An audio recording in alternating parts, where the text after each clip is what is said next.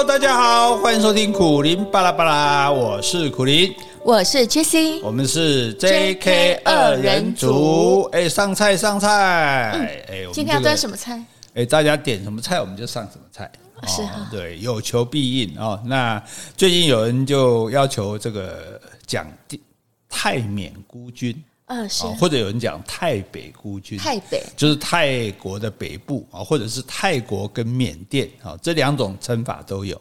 但是比较特别的是说，诶，小孩子没有父母，他是孤儿嘛，是。可是军队怎么会是孤军呢？军队就一定属于这个国家？那是不是因为没有政府照看他们呢？政府怎么会不不管自己的军队呢？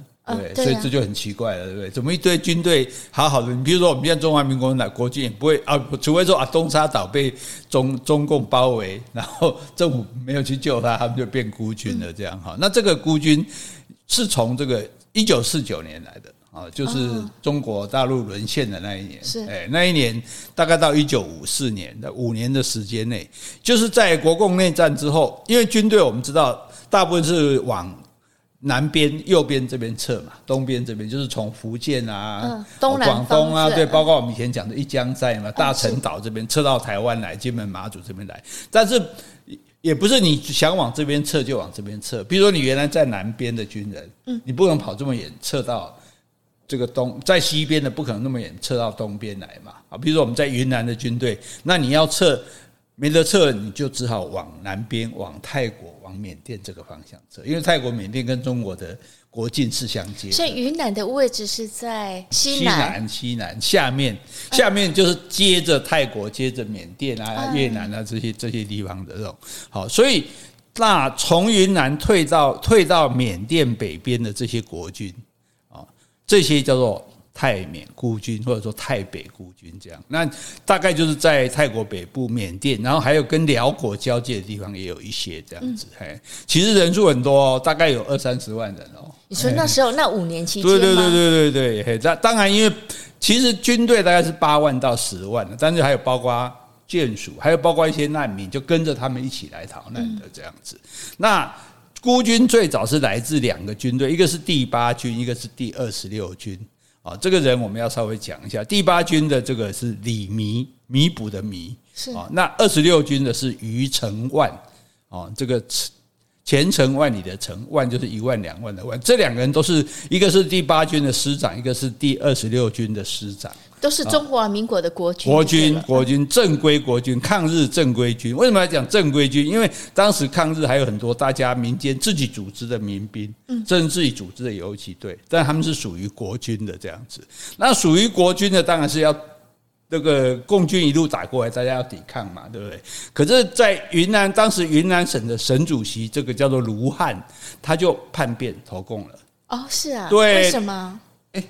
被收买，当时很多投共的啊，那时候他们的情报站非常厉害，甚至连守长江的都直接就就撤退。国防部的副部长的女儿都是匪谍啊。那当时就是整个国民党，其实军队也好，政府也好，都被这个中共渗透了这样子。对，那或者是说他看了大势已去，都已经打到这里来了啊，我就不反抗嘛。对，那沈主席不反抗了，那军人怎么办？军人。也不能说就这样就投共啊，所以他们那就只好逃啊，就从中国的西南部，那共军一路打过来，他们就一路往旁边逃，就结果就逃就进入缅甸了，嗯，进入缅甸的北边的地方。那这个李弥呢？哎，李弥是撤到曼谷去了。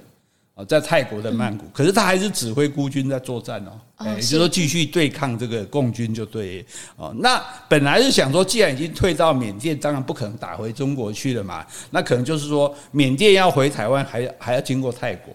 嗯，哎，可是呢，这很困难啊！你一堆军人，你要经过人家国家，谁让你进来啊？对不对？那除非你全部解除武装啊，这这也是一件很麻烦的事情。后来就觉得撤不回来，那干脆就把这个军队改成中华民国复兴部队，直接改名就是对对对对复兴部队。这个时候，这时候实际这时候是有有三千多人的军队这样子。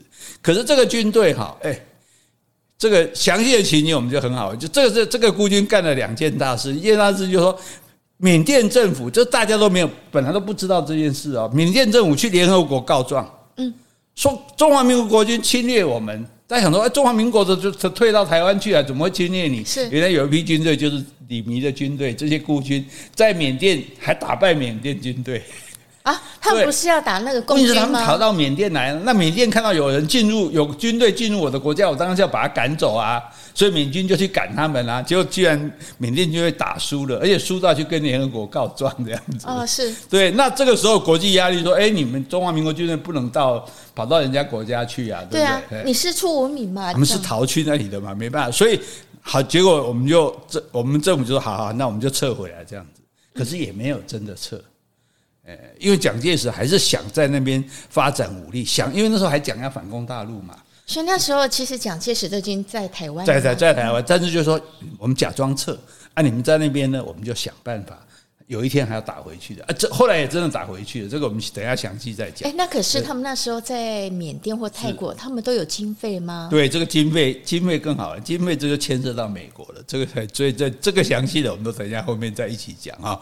那但是当然，缅军也是继续要赶他们嘛，就跟他们打这样子哈。所以，可是这一些孤军哈，他有一部分他们因为也在泰国的北部，哎，泰国是一直为的这个泰共，他很头痛的。啊，所以泰国也有共产党。泰国也有共产党。那时候我们不是在讲那个马共的时候嘛，整个东南亚共产党都有进来。啊、那刚刚缅甸的话也是共产党吗？缅甸没有，缅甸还没有。那泰国因为有泰共，那泰国老是打不过泰共，结果孤军说阿不然帮你打，哎，帮泰国的政府。对对，帮泰国打泰共，而且还打到真的把这泰共都灭了。对，整个泰北就变得很安宁了，结果还得到泰王。蒲美龙潘寿勋章，美鹏啊，蒲诶蒲美鹏对潘寿勋章，然后给他们居留权哦，啊，对，所以这个孤军才会留下来，在泰泰北的清莱的一个叫美斯乐的地方，这个地方我还大家都有听过嘛，松汉到泰北说大家知美斯乐我还亲自去过，好，那。早期的将领像李弥他们有后来就率部队撤回来台湾嘛，那包括这些军眷，政府就安排他们住在桃园县平镇，因为现在桃园市的平镇区的龙岗有一个忠贞新村啊，住在这边。后来还有一次，因为两次的撤退，后来撤退的泰缅侨民就住在台北的双河地区，哎，双和这一带。所以为什么这个双河选举怎么选都是蓝的赢，这也是有。然后有一些我们就很清楚，很特别就。被分配在南投的清境农场哦，所以我们为什么去清境农场有云南菜吃？那滇滇滇缅菜，就，滇就是云南嘛，滇滇缅菜、泰国菜啊，这个呃云南菜其实有很多是重复相近的地方，就是因为他们从那里从那边来，对，所以他们会做那里的菜，所以清境农场你去那边就会去吃滇缅菜，是这个原因。对，那还有少部分哦，这个就很有名的，他们就留在这个留在那边缅甸的北部。在那边，那怎么维生呢？怎么维生？种罂粟，金三角那里这，这没有犯法吗？有啊，那边问题大家都在种啊。金三给谁啊？金三角 毒品不怕没有人卖，全世界都有人来买啊。对啊，呃，所以这个金三角我也去过，就就说有一部分就在那边，因为那也没办法，你要维持生计啊，只只好。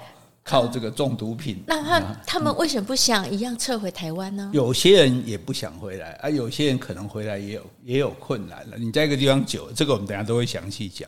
那这些事情其实我们总会知道的，因为《抑郁》这本书嘛，嗯，对，柏杨写的这本书嘛，写他们说哦，这个孤军腹背受敌啊，又被共军打，又被缅军打，对不对？然后政府在台湾其实也不没办法支援他，所以他们是非常艰困的，非这种这种在那个很艰难的环境下。又四面楚歌，对不对？有家归不得，这样，然后孤悬在海外，哈，甚至包括后来他们回来的过程，都是都是很就是孤儿长成长，就可以想象他的辛苦，何况是孤军这样。所以他写的这个很感人的这个作品，大家才知道说，哦，原来有这回事啊。所以这个他作者那时候是写邓克宝，而其实邓克宝他是博洋的化名。对，他是用第一人称写的，所以最早的时候大家以为这是真实的事情，后来才知道这个不是自传，是小说。对，但是大致的情形是正确的。对，所以不用特别去了解他。有有有有有，他他有亲自去过，所以小这就是小说的力量。因为你写个文献记录，不一定有人要看。小说大家一看啊，怎么这样子啊，好感人，然后觉得好好同情他们，好钦佩他们，对不对？那才会去关注他这样。后来有拍成电影嘛？嗯，哎，对，就是。这个哎，什么有谁啊？异域是不是？哎，对，就拍的电影叫《异域》，就跟这个书名一样。庹宗华，我上次说庹宗华，你说刘德华，就发现其实他们两个。对对对对对，这两个在在这是朱延平导演的，在 YouTube 里面还可以看得到，所以大家如果有兴趣可以看一下哈。但是这一群军人这样子流落到海外哈，可是就开创了很多奇迹，然后这种坚毅不挠、困苦的这种生活，我觉得其实也是非常传奇的，世界上也少见的。所以等一下，好好的跟大家来说一下哈。我们先回去，好，先回 Podcast 留言。好，这位听众是 A N T Y U J G F，刚听完《水浒传》说书的第二集，实在太精彩了，好像在追剧。只是要等很久才能够听到下一集，会使热度下降。可以每星期播一集吗？好，这我们已经有改进了。我们现在已经九天播一集，我们今天怎么？如果六天播一集，就算是那个了，算算是达到你的需求了。我们尽量努力，不过你也不用这个担心，将来我们一定会把它出成有声书。哦，真的吗？你，你可以一次听个过瘾。好，谢谢你哦。好，接下来感谢岛内的两位听众。好，第一位是 Alisa Mila Chen 哦，Alisa 是上次呢有位先生，他说他会用女儿的名义抖内给我们，哎，就是他啊。好，这位先生说，谢谢你们陪我度过最黑的时候。让我了解如何与忧郁症共存啊！我也希望说我们的节目能够陪伴你。那希望希望就是他跟他女儿的话，真的是可以做联系了啊。嗯嗯。好，接下来感谢第二位，好，是吉祥。他说听到 Jessie 在节目中念自己的留言，完全没有想到这么小的斗内会让两位偶像注意到，很惊喜。哎，我跟你们说，你们只要有抖内有留言，一定会念出来的。我一定会感谢你们。你想说什么话都可以写，我都帮你讲出来。好，他说听苦林老师说抖内越来越少了，再次吓到。这么好的节目支持者应该很多吧？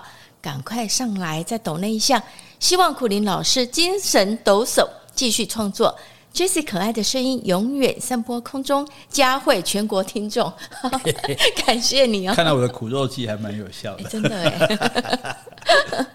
好，接下来回两封短信哦，这都跟我们节目有关。他说啊，一第一位是小陈，他说他从 EP 零零一集开始追听，就是第一集，现在追到 EP 五二三，发现 Podcast 居然没有 EP 五二三，有点不解，请问是怎么回事？好，看到这封信我就很紧张，赶快看一下有没有 EP 五二三。结果呢，它真的消失了。因为 EP 五二二之后呢，我直接跳到 EP 五二四。啊，我的疏忽。那到底我们录五二三了没有？没有。我标错了，所以我们有一集幽灵集就对五、呃、消失的五二三，消失的五二三。那我们现在可以录一集补回去吗？也不行吧？哦，应该可以吧？就直接写 EP 五二三，自己这样子写啊？对，哦，好吧，好吧，不要紧了，就让它作为幽灵吧。对，这是一个美丽的错误。谢谢你好仔细啊！就谢谢小陈。好，另外一个呢也是很简单，Rita，他说他想要问我。如何点五颗星？因为我们常常说，之前常常说，哎、嗯，请帮我们点五颗星。其实我们最近很少讲了，嗯、但是真的很谢谢他来问我怎么点五颗星。他说他以前有看到，但现在好像找不到了。好，那看到这个，我也赶快去研究一下。好，首先你就是到我们 p o c k e t 的主页面，所以主页面就是有我们两个相片的那个页面。然后你把荧幕拉到最下方，你就会看到五颗星。那这五颗星是空星。然后你就点一下，它就变成实心。好，那请你要连续按五次。对啊，五颗要点完，你不要点一颗就走了。那我就变成一颗星。我们大家准备下架了。好，如果说你还想要进一步留言给我们，就刚刚那五颗星的右上方有四个字叫显示全部，你就点一下，然后会出现另外一个画面，就写撰写评论。所以如果你有什么话想要跟我们说，你就写点一下那个撰写评论。另外的话，Spotify 呢，它每个单集都可以针对这个单集留言。我其实是最近才知道的，所以我在后台我有看到几个留言。那这个呢，只有在后台我们才看看得到。嗯，那我可以选择要不要把它发布出来。基本上我会把它发布出来，除非骂我们的。不过现在还没发现了。我听到啊骂我们的是不会出来的。哎，我就自己隐藏，我自己吸收就算了。你不要白浪费时间骂我们了。嗯，好，我把它发布出来，那其他人就可以看得到。而且如果有什么想要询问的，我可以直接也会在留言在上面，大家也可以看到我的留言。好，所以希望也欢迎大家。可不可以点五颗星呢？哎，它好像也可以，也可以啊。对对，反正所以就是欢迎大家下载 Spiderfy 这个 app。哎，对。对啊，对啊，这不过这些都是虚名啊，是啊，就是让我们觉得爽而已啦，对不对？可是我也很需要，我就假播哎，假播啊！我现在嘛，问题就假播，不是，只是要一个动力嘛，对不对？是啊，啊，好，好，OK，那我们继续哈。这个孤军其实，哎，你知道中华人民共和国什么时候成立的吗？是一九四一九一九四九，嗯，几号？哎，十月一号吗？对对对，所以他们有国庆吗？当然有啊，当然。你看，我们不是有一些在中国发展的艺人，到那天就要喊祖国祖国生日快乐嘛？对哈。好，一十月的时候他们成立了哈。那十二月的时候呢，这个就刚刚讲第八军的这个李弥将军，还有第二十六军的余承万将军，他们是还效忠中华民国的。好，那可是这时候云南省政府的主席卢汉呢，他就在省政府召开一个军政联席会议。嗯，把这两位军长请来，因为主要在云南的军队就是他们两位嘛，把两位师长请来，就卢卢汉就宣布说，我们云南我们要投共了。我们然后他可以要求这两个将军跟他一起投共吗？对啊，他就是跟他们要求啊，就说啊，我们我们不要抵抗了，我们就接受这个诶中国人民中华人民共和国的领导。这怎样国家都成立了，表示中华民国都已经跑到台湾去了啊。那李弥原来就答应说好了好了，他比较聪明，他说好好好。没问题，好，那那我们就这个接受哈。嗯，可是回到第八军之后，哈，马上开始攻打昆明。是啊，对呀，马上就攻了。所以他只是嘴巴说一说而已啊。对对，嘴巴应付他。那这个余承万他掉铁，他就说不行，怎么可以这样子随便就叛变？我忠于中华民国，就就被扣押起来。是对，这样扣押起来，余承万的部下也很忠诚。马上就包围昆明，两路猛攻，反正就是要打卢汉就对了。卢汉看不行，把把余承万放出去了。是，哎，就就说哦，你你放出去。那余承万呢，就带着二十六军，然后李弥带着第八军。那时候也解放军当然一路也就攻下来了，所以他们就往南边撤。那这时候解放军就发动了所谓的滇南战役，滇就是云南，云南南部的战役，就是要把。第八军跟二十六军全部歼灭就对了。嗯，既然你们两个，对啊，两个部队不投共，对啊，你不投我就把你干掉就对了。那其实投的后来也都被干掉，更惨哈。那第二年的一月哈，那李明跟余承万就坐飞机来台湾。哦，坐飞机啊？从哪边？对对对，从从这个云南南边这边嘛。然后他们来台湾参加最高军事会议。哦，然后他们跟长官说，我们愿意留在云南，跟继续跟他拼。哎。对，很了不起，对，对，他就觉得他们还没有放弃，他觉得我在云南我还在一些地方嘛，我还我还想办法要要打回去，对不对？所以这些这个非常忠诚的哦。对啊，而且应该说他们都已经撤退到台湾了啊，只剩下这两个军队，他们怎么能够反共呢？那总是一个，就所以这就是军人了不起的地方啊，对啊，我不能说哦，我现在打败了我，我觉得我有机会，我还是可以打回去的，这样哈。然后然后那个。三月份的时候，有一个团长叫李国辉，他有六百多人，就是从云南啊、广西、贵州这边退到缅甸境内。还有一个副团长叫谭忠，八百多个人。这个时候大概一千五百人，嗯，这一群人大概算是最早的所谓的孤军呐。哦，比李弥还早吗？对，李弥这个时候他们的军队还没有说正式的成为孤军这样子，就是说他那时候只是军队暂时。摆在那边这样，摆在哪里？摆在那个云南的南部，云南南部。对，那这个是已经这些人是最先撤到缅甸境内的，所以他们是第一批。对对对对对。那本来就讲，刚刚讲过嘛，他们是想要经过从这个，反正很难，经过那个丛林，从泰国回台湾这样。可是跟台湾联络之后，觉得回不来了，那么多军人回不来。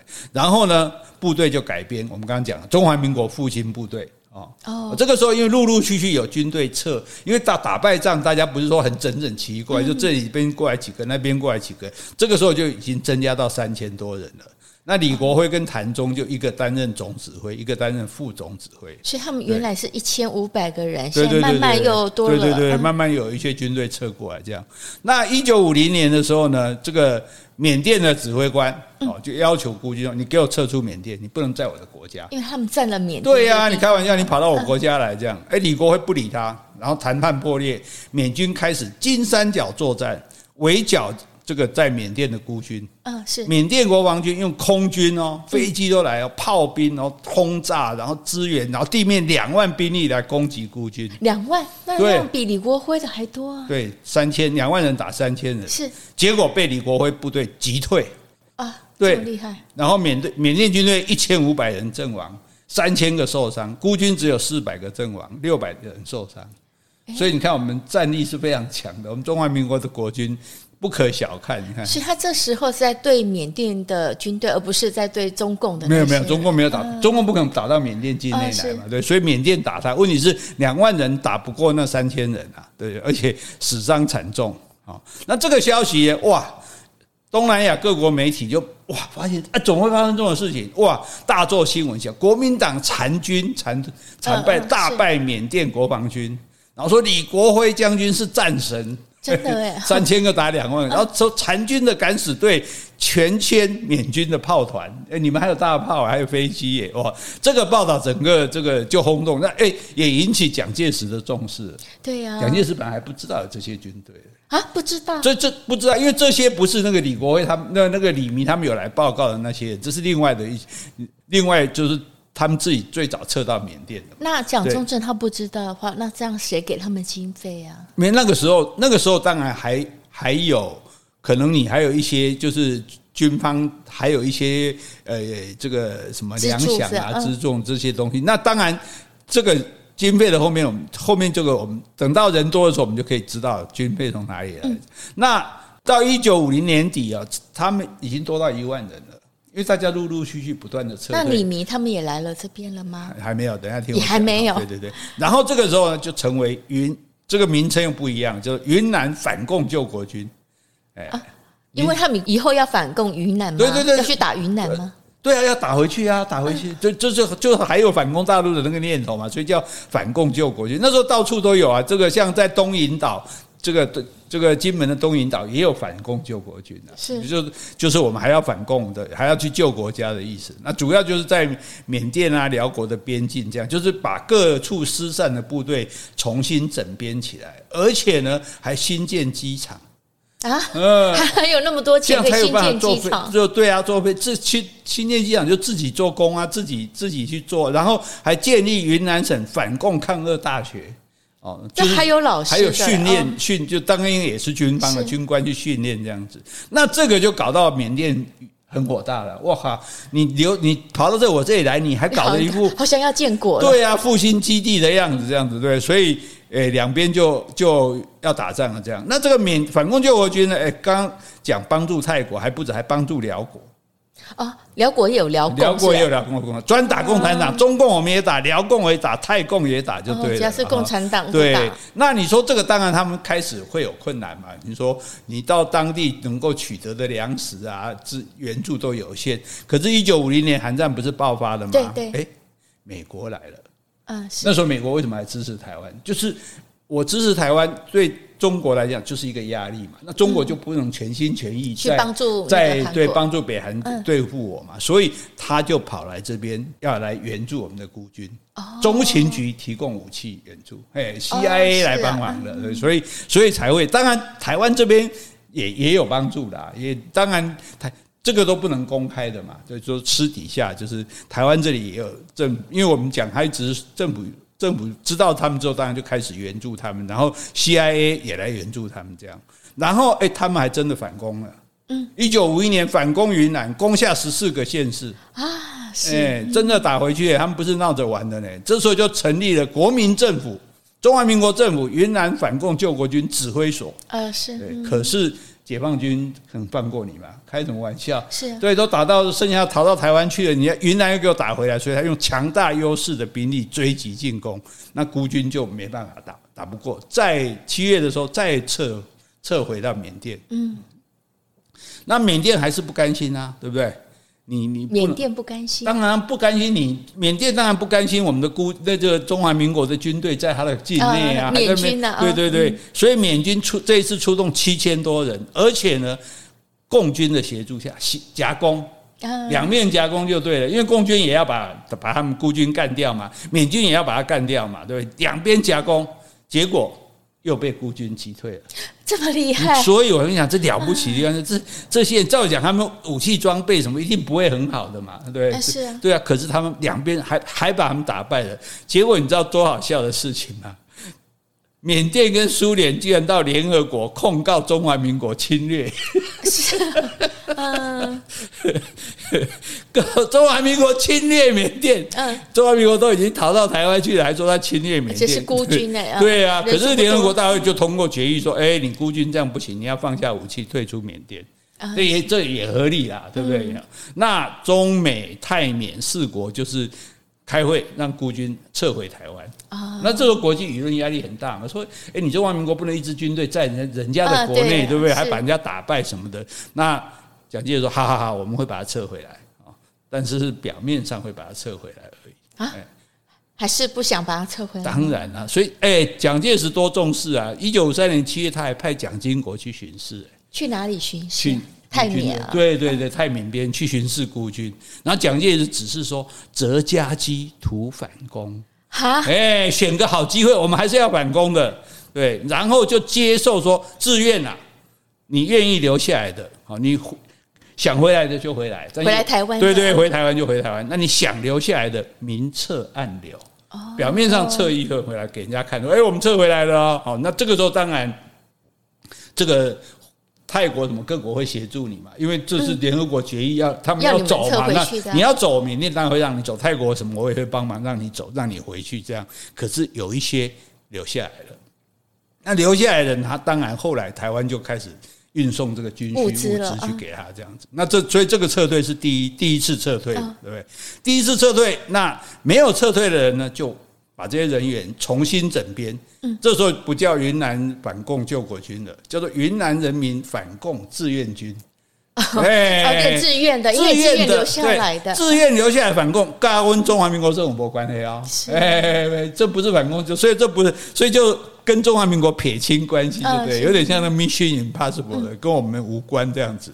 好，可是到一九六零年的时候，中国就是这个中共跟缅甸就签署这个边界条约。等于说我们两个边界都确定了嘛，哈，确定了之后，解放军就是共军跟缅军又开始联合这个进攻孤军了，好，孤军这次打不过了，哦，就撤出缅甸了，而且呢，在这个打不过的时候，你撤出就有一些武器就被这个共军跟缅军找到，说，哎，是美国的武器。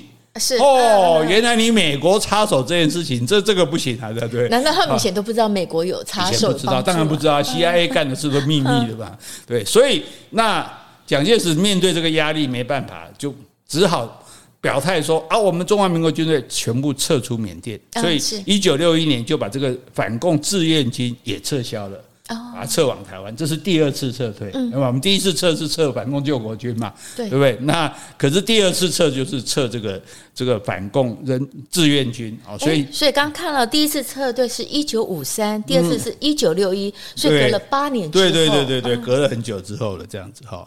那联合国就泰国经过泰国同意嘛，安排孤军，就是有一部分一。一部分哦，分三批撤回台湾，一部分呢就留下来了。他们为什么要留下来？有些人就觉得我在这边久了，我在这边习惯了，我台湾也没有亲人什么。其实他所以他就留在这个金三角还有美斯乐这些地方，哦，留留在这里这样子。那第二次撤退的时候，有两个军队，第三军、第五军就没有撤离，他们就不走。是啊，哎，他们就不走，就留在泰缅的边境，这个时候才真正的变成泰北孤军了。因为这个时候孤到就是中华民国也不承认你了，表面不承认，私私底下也不承认。对，表面承认是反共救国军嘛，那私底下承认是人民志愿军嘛，这通通不承认的这样，所以完全是真的是无依无靠的孤儿。所以这个泰北孤军其实是属于泰国政府管的，因为他们从缅甸逃到泰国来了嘛。那泰国就把它叫做国民党中国军队难民啊，是。后来泰国政府就收编了，让让他们去打泰共，那还有给他们国籍吗？啊，又给这这个还没给，还没给，嗯，只是说，哎，你们要留下来，不能白留啊！你泰共很头头痛，你帮我们打这样子是啊。那你为了要活下去嘛，结果就那个时候孤军的主将叫段希文啊，还有李文焕，他就说好了，不然我们就来帮这个泰国打这个泰共这样子。哎，结果哎，孤军是多番多番的血战，打很多场血战，死伤过半呢。哎，这时候剩下孤军到底多少人了？因为应该大部分也回来台湾了啊。应该也有几千个吧，还是有几千个？对，孤军死伤过半，最后把这个泰共完全平定了。那泰国政府就高兴啊，哇，多少对不对？解脱了心除大患这样子，所以他孤军是用生命去换取这个胜利的这种，这种奋斗精神。所以泰王这个普美蓬也很感动，就邀请孤军的将领到曼谷预示给他公民权。居留权，你们可以留永远留在泰国的，所以这些孤军才能够类似有点像佣佣军佣军的方式，对，变变成泰国的佣军就对了，留下来这样子。哦，然后这个颁授典礼上，段希文还跟泰王普美蓬下跪，因为他是国王，等于说泰国好像都是要下跪，对，我就认同你这个国王，而且也感谢泰国。收容这些孤苦无依的这个这些难民军队，哎，所以这些难民都有给国籍了，都，有给居留权。对，可是泰国人他还是不太信任这些这些呃外籍的军人嘛，对，所以泰国的反对党就要求说，这些人留下来可以，但只能在泰国北部生活，不可以到泰国其他地区去求职。是啊，对，等于就限制他们的的的生活环境就对了，这样。所以大概在前面二十年的时间，他们住在这些泰缅边境荒野的国军，其实那个生活简直像难民一样，很苦嘛。嗯，那因为你也不能出去外面发展，你就陷在那个小地方。所以我去那个美斯的时候，那美斯的房子就是用木板搭盖的，这样很简陋的这种房子。对，那一九八二年是因为博洋的小说《抑郁》刚刚讲的问世了，然后。台湾人甚至世界上人才知道说，哎，居然还有一群人，因为当初大家以为都撤完了，你知道吗？是啊，没想到还有一些留下来的哈。那这时候大家就很同情他，而且觉得说，哎，你政府怎么没有保护国民？怎么把我们这么效忠我们的军队丢在泰国这样子哈？那而且柏杨亲自去访问，披露了他们说，他们甚至在那边没水没电。他有这种不理他，那我我表面上虽然让你留下来有居留权，可是我就不去建设你这个地方啊，对。那个美斯乐电线杆后来还是大家我们送炭到台北捐款，他们才立起来才有电的。对，那那时候已经没有打仗了，是那他们怎么生活啊？对，是这个这个也是一个问题哈。好，那所以因为香港、台湾都发起这个送炭到台北，就是帮助他们，给他们一些救济，所以他们的生活形态啊，跟他们的这个教育才有所改善。要不然，他们本来其实类似是难难民营这样子。那这一些孤军还算了，孤军有第二代啊，嗯，是。那第孤军第二代，他们受的是中华民国传统的教育。所以他们认的祖国就是中华民国，中央政府。那中央政府现在在台湾，他们就认台湾为主。啊，是对。那情感上，他就台湾来的人，他们就比较有亲切感。啊，是。对，毕毕竟他们这是他们认同的。那从台湾去台北亲来这一代，比如说我们的官员啊，或者是民间团体去啊，也对孤军的后裔哈，就是有歉意啦。就觉得说，哎呀，把你们丢在这里，国家没有照顾你们。可是当初是他们自愿留下来的吧？当这个这个到底为什么留下来？其实有很多说法，就是说有些时候可因为毕竟大家是不是一个很完整的系统？说我是哦，这个因为都是逃过来的军队整编的嘛，所以也有可能是漏掉的。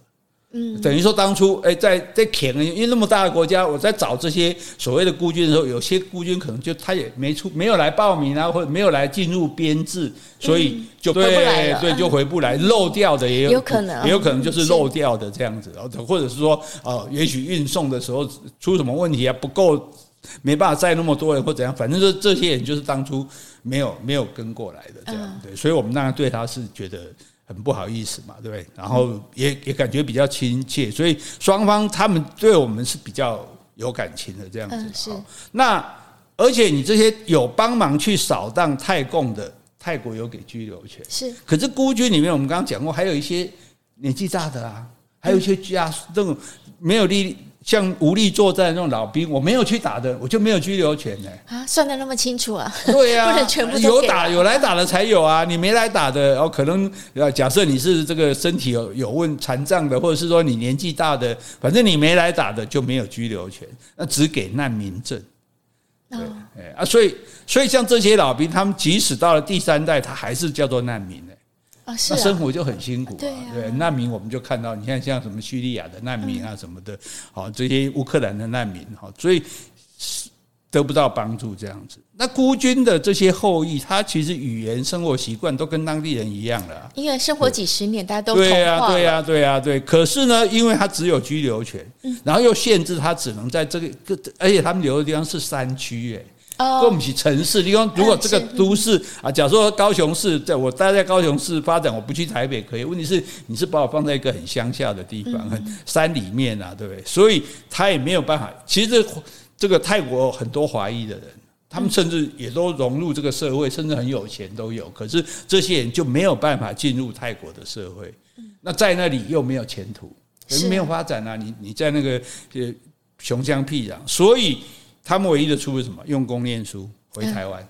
哎、嗯，所以他们可以回台湾。他们可以回台湾来念书，这这等于说，这是他们最稳当的一个坦途。这样，所以父母亲都支持他们来。这回来台湾念书，这就好像当年我们台湾那种眷村的小孩，眷村小孩就三条出路：一个努力念书，念了书学历好，找到好工作；如果不会念书，我就去读军校。啊，对，对对，军校。如果连军校都混不下去，就去当流氓。大概来讲，我们眷我写过想我眷村的弟兄们嘛，我们眷村大概就是这三个出路。那在这些泰北的这些孤军，我被后，尤其他们的后代，前前一代打仗就算年纪也大了，可是后代他们被限制在这个美斯的青来这样的小地方没有办法发展的时候，他们就不会有前途啊。就几你一个小村子，大家也不能光靠这样就可以可以营生嘛。所以为什么有些人去种鸦片？其实也是出出于不得已的啦，哈。那那这一些没有国籍的这些孤军后代，想要返返台深造还很困难呢，因为你没有拿到居留权，你是没有国籍的，没有国籍你就没有护照啊。是，那他怎么会来台湾呢？没有护照，购买假护照，他们就花钱买假护照，是啊，然后才能进来台湾，嗯，因为。麻烦就是，因为台湾政府存的资料也没有包括所有生在泰缅效忠中华民国的同胞了。因为你当初是打败仗，这样这样这样，然后大家各自逃难逃到那里去的，所以政府不可能有登记有哪些人。我懂，所以这些年轻的小孩，他们也没有祖辈父辈他们的资料，所以这边的台湾政府也找不到。对，我并不是说我现在中华民国政府这边有亲戚就说哦，你你爸爸在那边，你阿公在那边打仗，所以所以这也就是为什么当初撤。军的时候会有一些人没测到嘛，我都没资料啊，我吹掉我传。而且你那时候不是说很多国军是随便拉人就是？对啊，那种拉夫的啊，对啊，对。所以没有资料，那这就麻烦。这些这些孤军的后裔来台湾之后，他就没有办法证明说我的爸爸、我的阿公是中华民国的公民啊。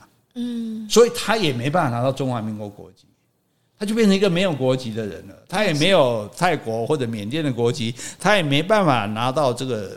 中华民国的国籍，哦，其实是是处境是很难堪的啦。可是这些侨生他又不愿意让在台北的父老知道，因为爸妈可能想说，你回去中华民国，回去我们自己国家了，国家会照顾你啊。就没想到回去之后，国家说没有，我我也不能说你随便来个人，我就尤其你拿的是假护照，哎，所以你拿护照一定不是。中华民国国民的护照嘛，你可能就是一个假的泰国护照或者假的缅甸护照，那我就说哦，你就是孤军后代，我就接受你成为中华民国国民，好像也也有问题啊。那时候，而且那时候保密防谍也很怕这个个中共的间谍渗透啊，对。那那可是呢，他们也不敢。不愿意把这个情形告诉家乡的父老，所以呢，更还是陆续不断的有很多小孩回来台湾读大学。那读大学他们怎么样？同等学历考大学吗？因为他们受的教育跟我们这边高中受的教育又不一样啊。对，他怎么考大学？因为我们那时候都有，像我们住宿，我读书的时候，我们宿舍就有很多侨生啊，是，所以我们对侨生有特别的优惠啊。我知道，像以前有香港侨生，我认识。但问题他们是从泰国来的，泰缅边，他们也有受，他们都受华文教育。他们自己都有念。我们那时候，像我去这个美斯乐的时候，我还有带中华民国小学的课教教科书过去给他们，因为他们那边有学教室有老师，但是没有课本。嗯，因为没有，所以我们带课本去送他们，所以他们还是接受华文的教育。是，所以他们是他们是有有办法来考试的，而且我们对侨生的考试没有那么严啊，愿意回来念，那有加分。对对，等于是一种政策，你愿意回来念就就让你回来这样子。好，那问题是在回来好多年都还没有中华民国身份证啊，那你就没办法在台湾求职啊。哎，那这样子，他这些侨生有加分。那那时候我们政府有没有对他们经济有帮助？比如说你只身来台湾啊，我可以补助你一些生活费啊。这个我就不知道了，我也许会有啦。嗯，但是重点在于说，毕业以后没办法找工作啊，因为没有身份证。对，你等于是非法拘留，哎，跟现在的非法移工简直是一样的。那然后现在你要回泰国、回缅甸，你还回不去，你入境是不是也要护照？啊，你又拿不到中华民国身份证，就没有中华民国护照啊。所以你变成有家归不得，然后在台湾也没有钱，然后找不到工作，甚至连看病都不敢去看，因为你也没有健保，所以很可怜。所以所以是他读了大学，读完之后还是没有健保，没有身份证吗？是啊，政府不，因为政府就说你没有你没有那个啊，就所以这这这一点其实是很很讲起来是很惨的啦。所以在二零零八年七月的时候就有。四百余名孤军的子弟，他到处找人家帮忙，说呃，抢办，因为照理说你都接受他来读大学，是啊，对不对？你就应该给他身份嘛。那政府可能就官僚作为，就觉得说啊，我没有资料，我怎么知道你确实？你甚至他是谁你都不知道哎，嗯，因为他连护照都是假的，他现在回来报个名字说我是某某某，我爸爸是某某某啊，你就算你讲你爸是谁，我也查不到你爸的名字，所以我怎么证明你是中华民国的人？嗯，甚至这一点都没办法证明。那你一个没办法证明是中华民国的人，国民，我我的人，我怎么给你身份证？嗯，所以这这个也也不能怪政府啦，说无情无义，就政府就是照章办事嘛，啊，就也没有想到会发生这种事情嘛，就是所以他们是一腔热血说啊，我认同中华民国，对，所以我回来祖国念书，过更好一点生活，对对。可是你看，你进来就是用假护照啊。哎，所以他们当初拿假护照也很容易过关吗？从泰缅那边，假假护照不会难过关啊。是啊，只要假护照，我们看电视也常看啊。那只要身份证是他的，只要照片是他的，就可以进来啊。嗯、问题就是说，好，那你进来之后，既然你要不这是真护照，那你就是泰国人。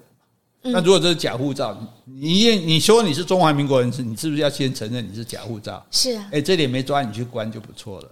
对，然后呢，你没有任何身份证明文件在这里，因为泰国也没有给你居留证。如果泰国政府你是那种有打仗的、有身有泰国居留权的后代，你就没有这个问题了。对，对不对？那如果这样的话，我当做侨生，你考大学，我怎么给你加分啊？我也没办法证明你是华侨啊。所以他不像说港侨的侨生，对啊，对啊，所以所以这也就是很矛盾的地方，所以他们就到这个中正纪念堂的广场去那边集结，然后在那边哭诉，嗯、是，然后就说再让大家了解他们的处境，要不然大家也不知道啊，对啊，大家大家很多事情你不说出来，没有人知道这些事，这样。所以二零零八年距离现在才十五年前，对对对对，然后他们就一起唱这个雅西亚的歌。嗯。亚细亚的孤儿在风中哭泣，黄色的脸孔有红色的污泥，黑色的眼珠有白色的恐惧。西风在东方唱着悲伤歌曲。哇，听了好伤心啊！啊，对，因为今天要做这期节目，我想，哎，我以前好像听过罗大佑有做一首《雅西亚孤儿》，嗯，啊，真的是，嗯，听完你今天的故事，蛮伤心的。嗯，所以你看他们，所以他们唱这个歌，然后那么多人这样，就引起媒体的报道嘛，引起社会大家的重视嘛。然后内政部长当晚就出来说，我们会修订相关的法规。是啊，对啊，我们想办法。所以很多东西，很多权益是要你自己去争取。但是台湾也好在这里，就是说你去争取是就是有机会的这样。所以，哎，立法也没有这么容易哎。你要什么人提出法案，就大家还要这个讨论一读、二读、三读。到 二零零九年的一月，嗯，那还是因为朝朝野多方的关注跟督促，大家都说，哎，不能让这些孤军这样子。立法院才三读通过《入出国及移民法》的第十六条条文啊，让孤军的子弟从此正式的取得合法居留身份，可以在在可以在台湾落地生根啊，太好了。对，所以所以你看呢，就是说，所以这个孤军啊，所以整个你就回想起来，你就觉得这些人真的是很了不起。就说你的国家都已经败了，对不对？你都已经，你其实逃就逃了，你不然你就说好，你逃到那个南边去啊，你对抗缅军，你你就可以回台湾的啊，我不回来。那时候有两次撤退，对对对对，我我第一次第一次可以撤退，你就可以回来，就就不回来，我要留在那边，我要借这机，我还要打回去。你看那种心。虽然你当然我们大势去看说可能机会不大，可是他至少有这样的心啊，所以所以他是爱国的，说我我要为我的国家奋斗，对不对？然后到了第二次回来，对，第二第二次回来，那还些有些人留下来，可能是来不及走的，或者怎么阴错阳差，那留下来这些人，那那这些留下来，就说被迫到缅甸的人，逃到缅甸这些孤军，不只是说他们的爱国，然后。骁勇善战啊，对，对不对？你怎么打都打不过他，对不对？缅甸军打也打不过，缅甸军跟中国中共军合打也打不过，打到不在媒体大肆报道，打到哎，你都想象那个中华民国那时候，大家真的吓一跳，我们那时候也吓一跳，说他什么？中华民国侵略缅甸，缅甸在那个天边，哇！中华民国闹跑，招到三十六省，省到剩一省就已经够惨，怎么我们可能侵略缅甸？就是说，我们那个打败仗的军队还可以打败缅甸哦，你看多厉害！就像我们当年被我们打败的匈奴跑去把罗马帝国灭掉一样哦。所以这些人就又一方面又很骁勇善战哈，然后留下来之后，我所以这一点其实是很辛苦。就那你现在留下来了，留下来怎么办？因为已经不在缅甸，到泰国了嘛。对。那泰国文物干嘛让你留下来？好了，我帮你打仗。呃，是。对啊，他们这个时候就不是说，这时候是为了自己的生存了。我不然泰以泰国角度来讲，我干嘛留你下来？嗯，是。我还是有用。哎，你们还带枪，你们一堆军队住在我国内，对吧？挂被挂被还二喜。就算你们没有枪，当难民。难民都是任何都是一个国家的负担呐，因为你们没有什么钱，也没有什么生产能力嘛。那你在这边，我就要养着。像现在波兰境内有一百万的乌克兰难民，那那也是很大的负担呐。对，所以怎么办？我去帮你打仗。对，而且打到死伤过半，死到一半以上的人呢。嗯，你说这边的孤军，孤军啊，孤军啊，哎，现在现在在打仗了。哎呀，那对啊，起初是打中对抗中共，后来对抗缅甸，后来对抗中缅的夹击，逃到泰国之后，为了要留下来帮泰国打泰共，打泰共这样子，对，然后然后死伤惨重，然后终于拿到居留权。对，才可以留在泰国。可是留在泰国又被限，局限在泰北。对，你只能不是指泰北，就只有那个小地方，美斯的那个地方，根本不让你离开那个山区，所以你根本也没有发展的机会。所以那个美斯的，那真的就是。当初嘛，就无水、没水、没电，就像一个难民营一样。那现在呢？后来有好一点。后来美斯乐，因为也大家也开始重视这个地方，所以他后来就房屋啊整修啊也有水电的。然后后来呃，好像有哪一个将军段希文还是谁，就让他们在那边种了很多樱花。哦，所以后来他现在变成泰国的一个观光点。啊，就是说，哎，到了这个，哎，樱花开的时候，泰国人会去赏樱，那当然当地人也会有一些收入，这样子。所以，那可是另外的就是这些他们的后代，嗯，当初没打仗啊，就没有居留权，没有居留权，我小孩怎么办？小孩就想，那那。而且你看他们的认同，就他还是认同中华民国。嗯，是。他没有说哦，你中华人民共和国成立的都中国都被你占走。他因为他们的他们的祖父祖辈就是中华民国国所以他们也不会到中国。对他们，不然他们要去中国，中国搞不好还很乐意接受。就是他们就就是要回来，又近。对，回来台湾。问题是回来台湾，你就只能用假护照回来。回来台湾之后，你没办法证明你的身份，台湾也没有你的资料。啊！我要怎么给你身份？就即使念完大学，你也没办法找工作，甚至没办法看病。所以其实是这还是孤诶，孤军的后代还是很孤苦，孤苦无依这样子。即使在呃在台湾，当初在那边那么孤孤苦，我们不知道。后来知道了，我们去帮助他。可是他们的后代回来台湾这么孤苦，我们还是不知道。直到他们去去这个对对，去唱亚细亚的歌之后，才引起大家重视，才终于给他们。啊，有有了一个身份，才真的等于说啊，真的让他们回家了，这样啊。所以最后一件事情就到了二零二三年的六月，我们国防今年六月，对对对，国防部的迎灵小组啊，到台北地区去办理办这个祭祭祀安宁移灵的仪式啊，是把在那边牺牲，因为很多人在那边战死了嘛，对，把他们的这个这个。可能不见得是骨灰啊，什么，就是因为办一个叫移灵的仪式，就是把中华民国云南反共救国军啊，当初这些人有一共九百四十八个，把他迎回我们中烈祠。对，可是应该也不止九百四十八个吧？就是找得到的啊，因为那战乱的时候你没办法，事实上那时候军队他也没有一个完整的编制，所以这这也就是我们其实我们也搞不清楚到底有多少人在那里。嗯，你你说你被中国解放军打散了，四处奔逃，谁知道谁在哪里？谁谁有多少人？所以其实都没有办法有一个很完整的记录。就以找得到的来说，找到这九百四十八个人，然后把它移到忠烈祠，我觉得这个就是等于说。你们终于回家了啊！对对，对，对，你们终于不是孤军了嘛？你们终于回到祖国的怀抱。那对于所有的孤军，包括他们的后代来讲，也觉得说是一个安慰。我们终于得到国家的肯定，国家认同我们的爱国，认同我们的牺牲付出，而且现在国家也接受了我们成为中华民国的国民。啊，所以这件事就就非常的，就真正的这种爱国，然后勇敢，然后这种。吃苦受难啊，这种这种艰苦、坚毅不拔，我觉得这是其实是蛮了不起的。而且我们也对这些始终效忠中华民国这些英灵跟他们后人，我们总会有一个交代。对，对是。所以整个来讲，这个孤军也不孤了哈。所以那诶，有这样的一段历史，我觉得我们。